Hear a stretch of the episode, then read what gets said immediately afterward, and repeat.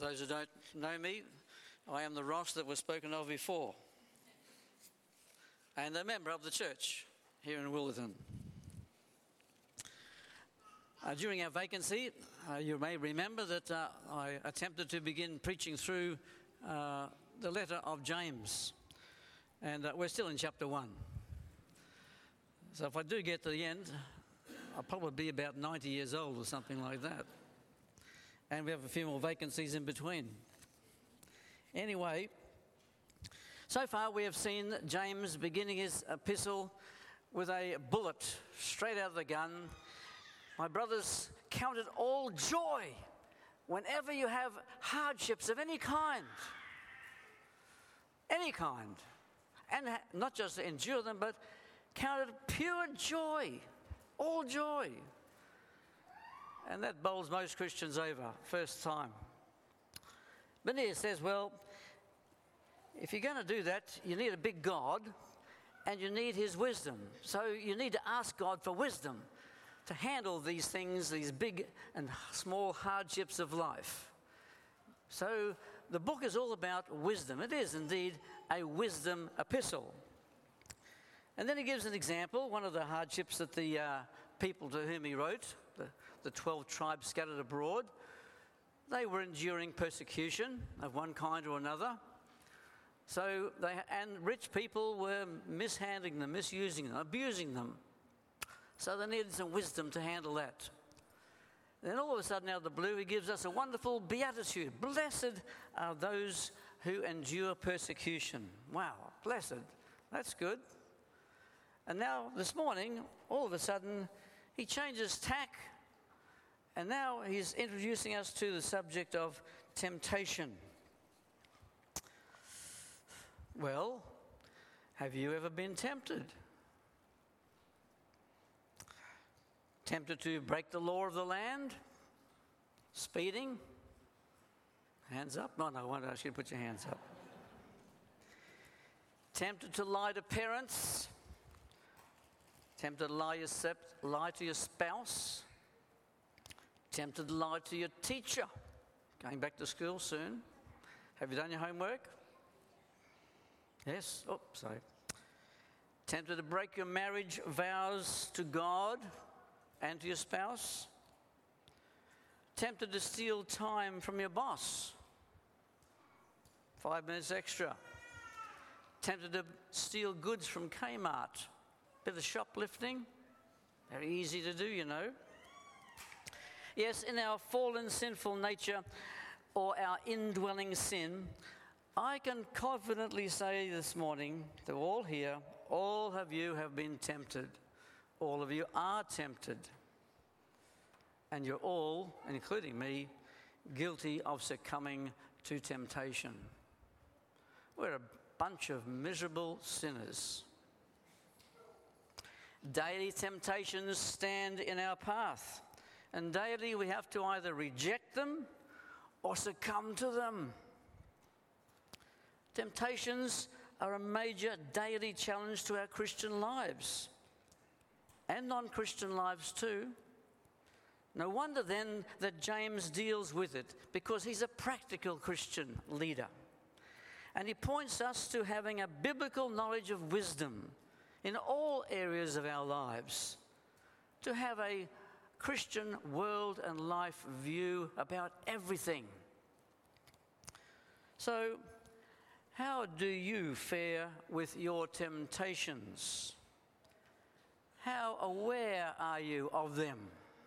First of all, are you aware of them? And what is your failure and success rate with dealing with them?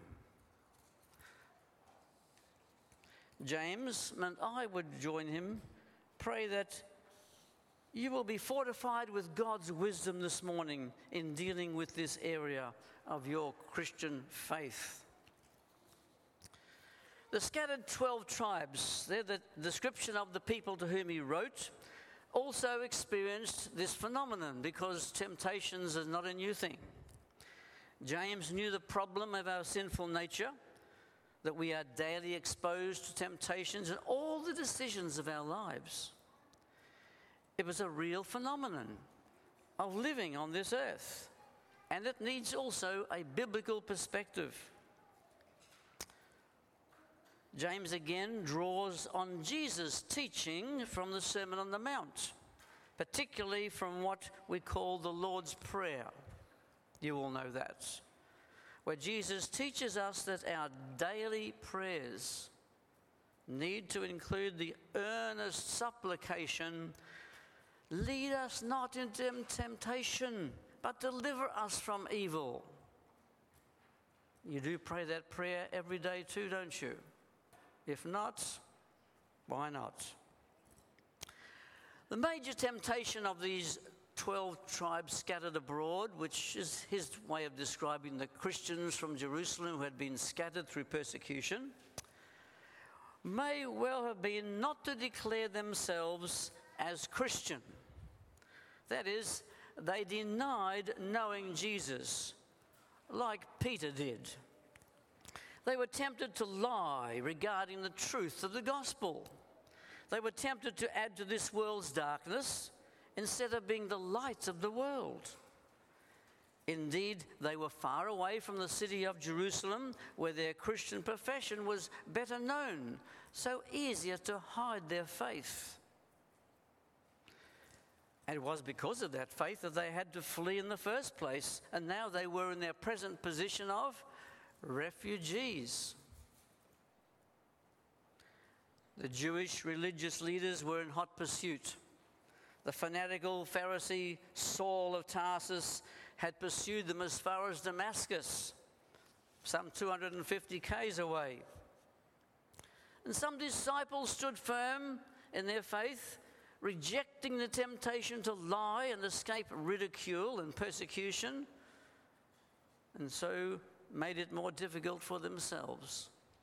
But others succumbed to the temptation fearing men rather than God, and denied their Savior and Lord. You wouldn't do that, would you? Deny knowing Jesus? Some occasionally, some more frequently. Pastor James knew the human heart, and he knew that the road of faith is not easy, and that it is common for disciples to be tempted and even falter in their faith.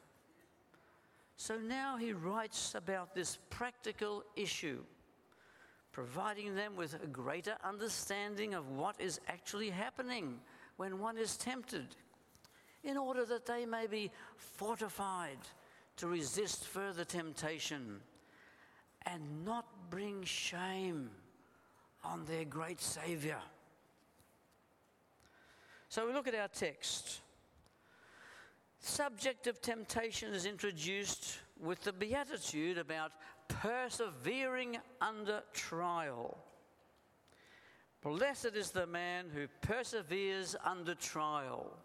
It seems to be a summary of what is already said. In the context of verses 2 to 8, he's been speaking of outward, external trials of faith, persecution, and there were plenty of them. But now, without warning, as James typically does, he plunges us into the serious subject of temptation. And yet, there is a close connection through the words trial and temptation. We don't see it in English, but if we see it in the Greek language in which they were originally written, in the Greek, both words connected, they're in the same word family, similar.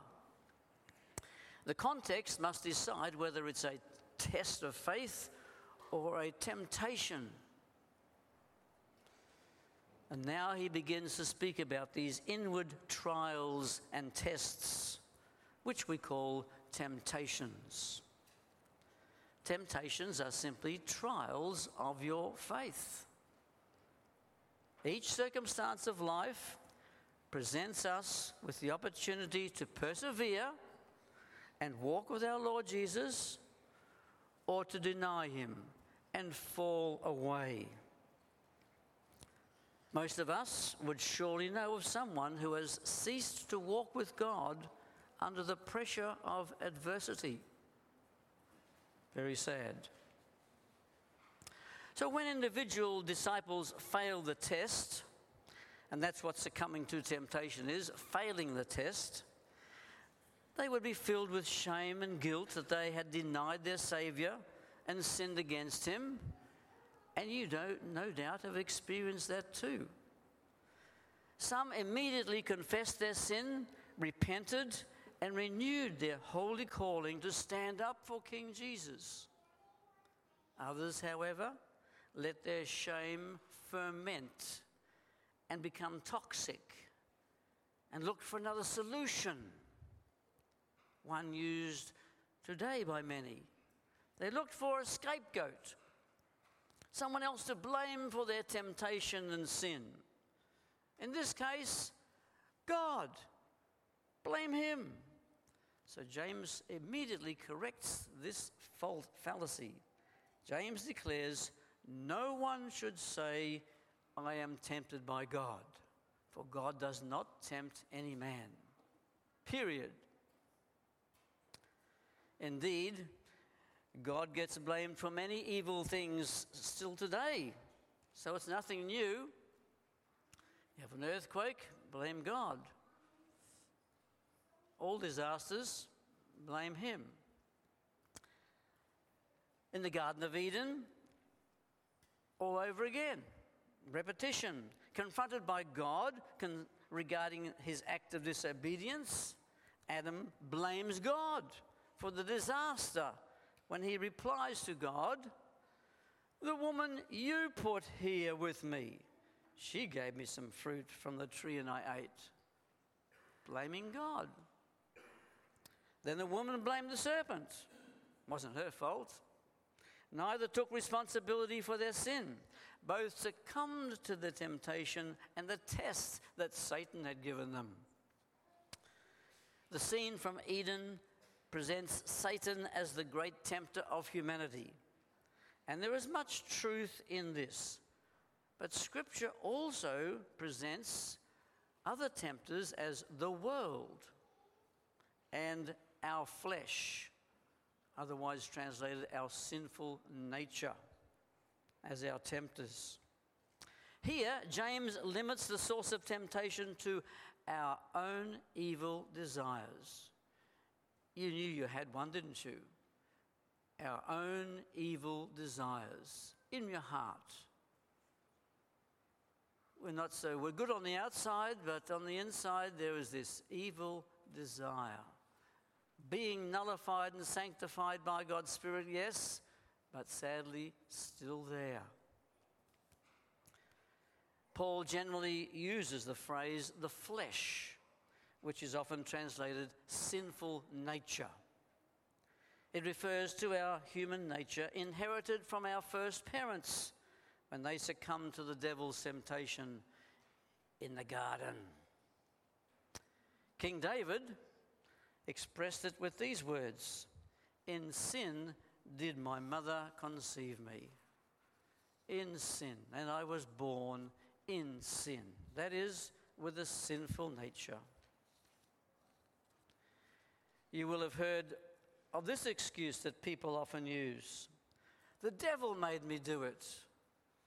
Passing the buck once again, isn't it? Only partially true. The devil may tempt us, but it is our choice to give in to the temptation to resist it or and obey God or to disobey him. We should note that being tempted is not sin. Being tempted is not sin. It is giving in to that temptation that is sin. Remember the example of our Lord Jesus. He also was tempted by Satan in the wilderness. He resisted and rejected the temptation by declaring God's will as recorded in Scripture regarding the temptation.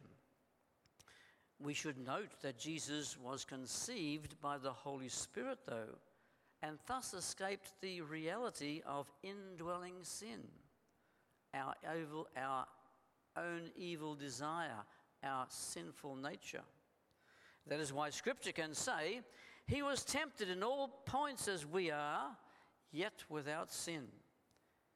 His temptations came from the world and Satan, but not a sinful nature. And it's worthy to note Jesus' method of resisting and rejecting Satan's temptations. He resorted to the sharp arrows of God's word. It is written. Three strong words. It is written. Therefore, I resist the temptation and follow God. But to have the arrows of God's word in your quiver, you must be one who reads, studies, and memorizes God's word. Is that right? And if Jesus used this method, how much more should you and I? You know what you need to do. Satan is indeed the great tempter, and he is amazingly successful in leading Christians and non Christians into temptation and sin. No wonder then that our Lord taught us to pray daily lead us not to temptation, but deliver us from the evil one. Again, we note the value and importance of being familiar with the Word of God. As the psalmist says, I have hidden your word in my heart that I might not sin against you. Jesus hid God's word in his heart. He was able to produce it when tempted. But here we see that James is dealing with the human side of temptation. In chapter 4, he will deal with that part that Satan plays in temptation. So you have to wait for that one or read on yourself. To fortify the tempted, scattered disciples of Jesus, James chooses to explain the process that occurs in temptation. To do so, he uses two practical illustrations. The first one being for fishing, and the guys will know all about this one. The fisherman sets the lure. The fish sees the lure and is sorely tempted to take it. But he doesn't, does he? And that's where fishermen get frustrated.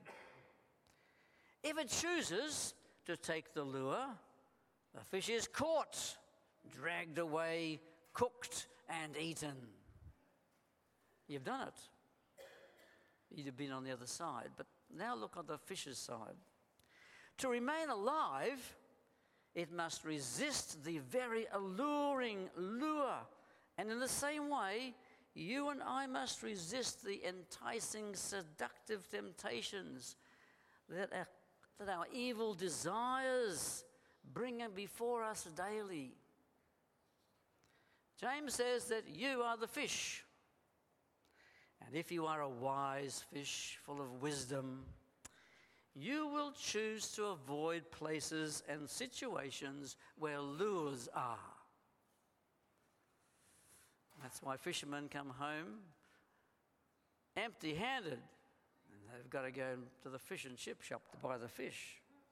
Wise fish are in the ocean. So the alcoholic must avoid the bottle shop and the hotel the gambler must avoid the casino.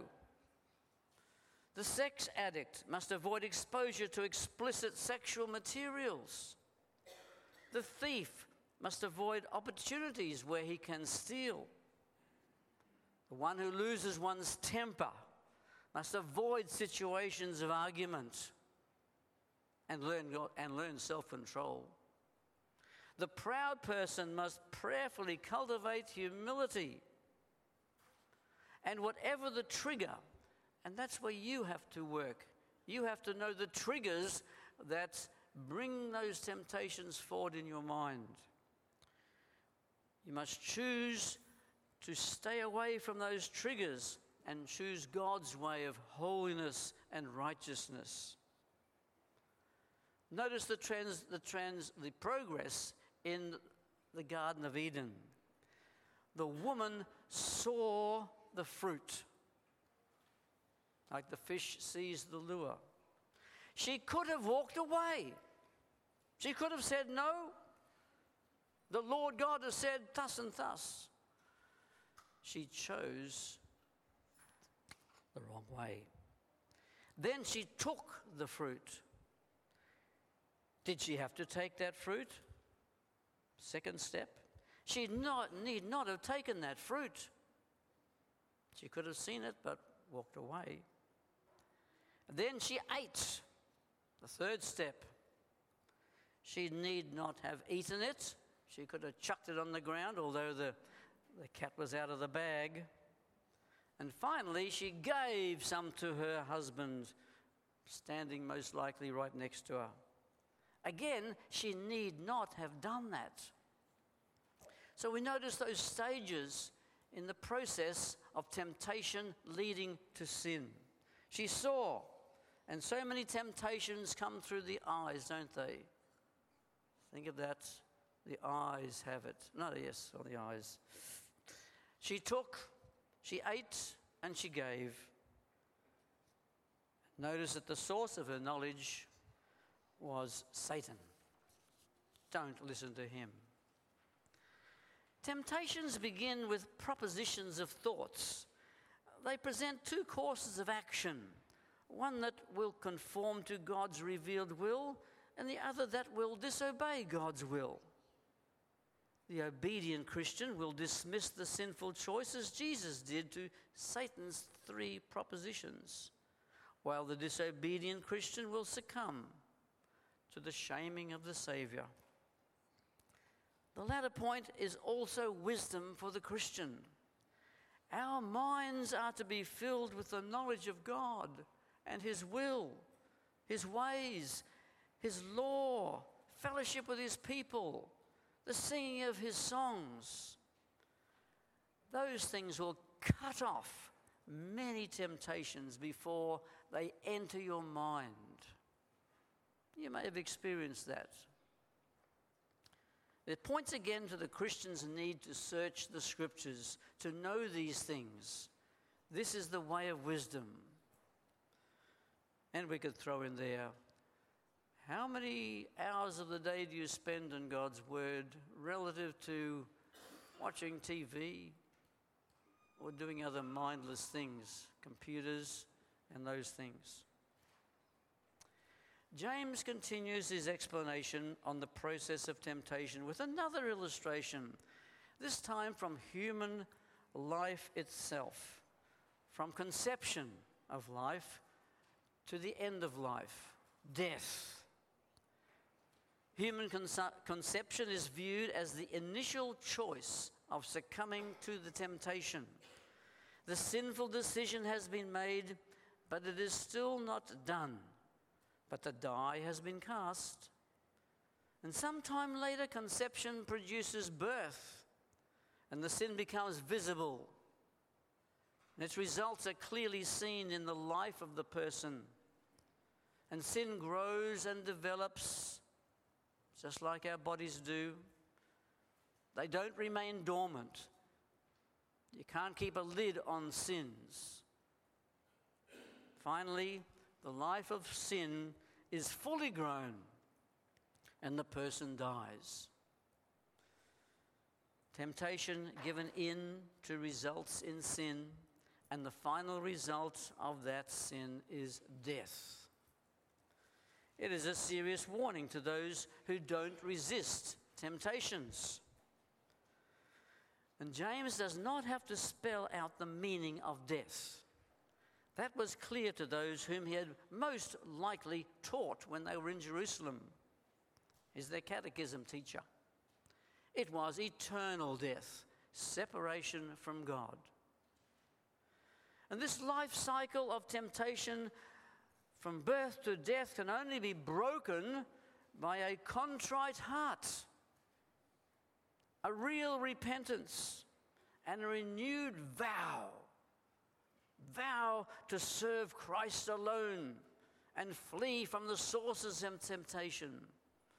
And it's a daily vow you need to make, a daily promise to God, not just once a week coming to church, a daily. And for many of us, it's an hourly vow to make. So there it is, congregation. The problem of temptation is spelled out for you, and the 12 tribes scattered among the nations. Are you perhaps a little dissatisfied with James for not giving you an instant, easier solution to these temptations? An eradication of them entirely in this life? The only help that James gives us, and remember that this is the word of Christ to us, is one, to define the process, and two, state the consequences. That's all he's done. Define the process and state the consequences.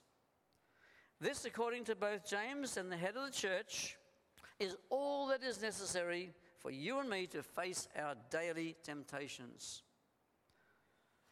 Hmm. Four things assist me here in coping with temptation. One, as a Christian, I fully know that succumbing to temptation without genuine repentance leads to eternal death, just as it did for our first parents. This is a powerful motivation to get seriously active in resisting my temptations because I don't want to go to hell. As one who has experienced the love and grace of God through Jesus Christ, I desire above all, from the depths of my heart, to live for Jesus, to humbly express my eternal gratitude to Him for my, His grace and my salvation. I don't want to give in to temptations. I want to love Jesus. And that's a second strong motivation to resist your temptations. And the third source of motivation, congregation, is the example of our Lord Jesus Christ. If using Scripture was good enough for him, it must be good enough for you and me. So get into the Scriptures. When tempted by Satan immediately after his baptism, Jesus refuted each temptation by standing on the Word of God as it had been revealed in the Old Testament. It is written, and therefore obey, was his answer. Of course, if one has to have an answer for God's word, you must be familiar, familiar with that scripture. Memorize it. When tempted to satisfy his hunger after fasting 40 days, and who wouldn't be hungry after fasting 40 days? By commanding a stone to be changed into bread, Jesus quoted from Deuteronomy 8:3. It was already there in his mind. Man does not live on bread alone, but by every word that comes from the mouth of God. Perfect fit. Perfect fit. How did he know that? He'd hidden God's word in his heart. That's the kind of knowledge one must have to follow Jesus' example. Finally, the last, number four, the word from our Lord Himself. In the Garden of Gethsemane, before going farther into the garden to pray, He directed His disciples as follows. And it's for you and me too. Pray that you will not fall into temptation. Pray. Did you think of that? Pray. Why didn't James tell us that? Well, he'd already told them that before in Jerusalem. It is recorded, those words, in Matthew, Mark, and Luke indicating very important words. So, indeed, we need to pray earnestly for God's strength to resist the temptations that lure us. The struggle against sin and temptation will stay with us as a trial of our faith through all our earthly days. Not until we go to be with the Lord will that battle cease. Won't you be happy that day? But there we shall finally be free from all sin and temptation, free to fully worship and love our God and Savior, whose grace and spirit enabled us to endure to the end. Because blessed are those who persevere to the end. Maranatha, come, Lord Jesus, come quickly. Amen. Let's pray.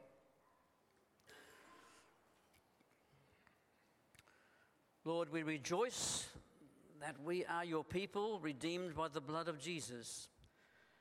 And yet, Lord, we are also very conscious that you give us a challenge in this life of faith to live before you, a life that includes being tempted to sin. Lord, may your word strengthen us this morning to resist the devil, to resist our evil desires, and follow Jesus. Teach us to work harder at our temptations, to resist them. Help us to diligently know what triggers our sinful lusts, our evil desires, so that we may truly serve you, Lord Jesus, more wholeheartedly than we are doing so at the moment. And we thank you, Lord, that you are a forgiving God and that you continue to forgive us when we fall. And you lift us up in your grace and love. And we're so thankful for that. But we do long for that time when we will be free from temptation and sin and be able to worship you from a pure and perfect heart to the glory of your great name. We ask it in Jesus' name. Amen.